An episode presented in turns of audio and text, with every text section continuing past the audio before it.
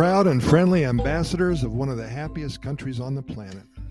Your first introduction to an amazing country, the Costa Rican tour guide, a friendly face who loves his country.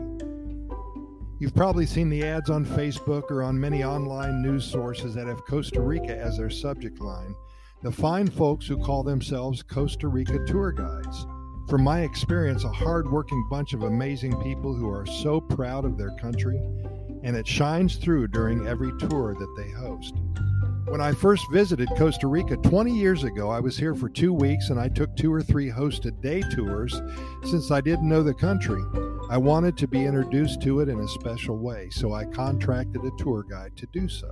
I'm really happy I did it this way. It was a long time ago, but what I do remember is that I had a lot of fun. I didn't know any Spanish, maybe hola and como estás, but no more than that.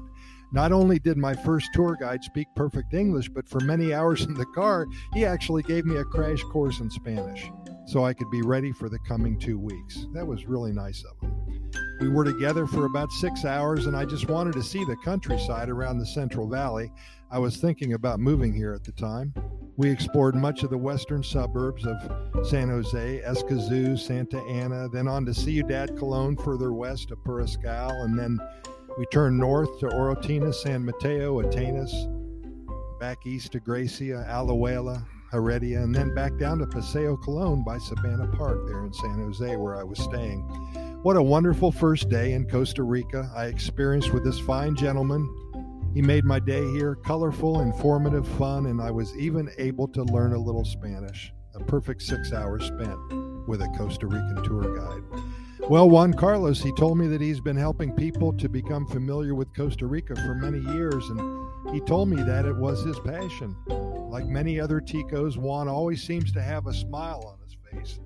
He's in a happy mood every moment of every day, and he explained to me that in Costa Rica, every day is a new time to be able to experience the lifestyle here, and that is what makes people joyous, thankful, and friendly. Today, August 9th, I believe it is, 2022, over 19 years later, Juan Carlos is a good friend of mine. In fact, he's my neighbor.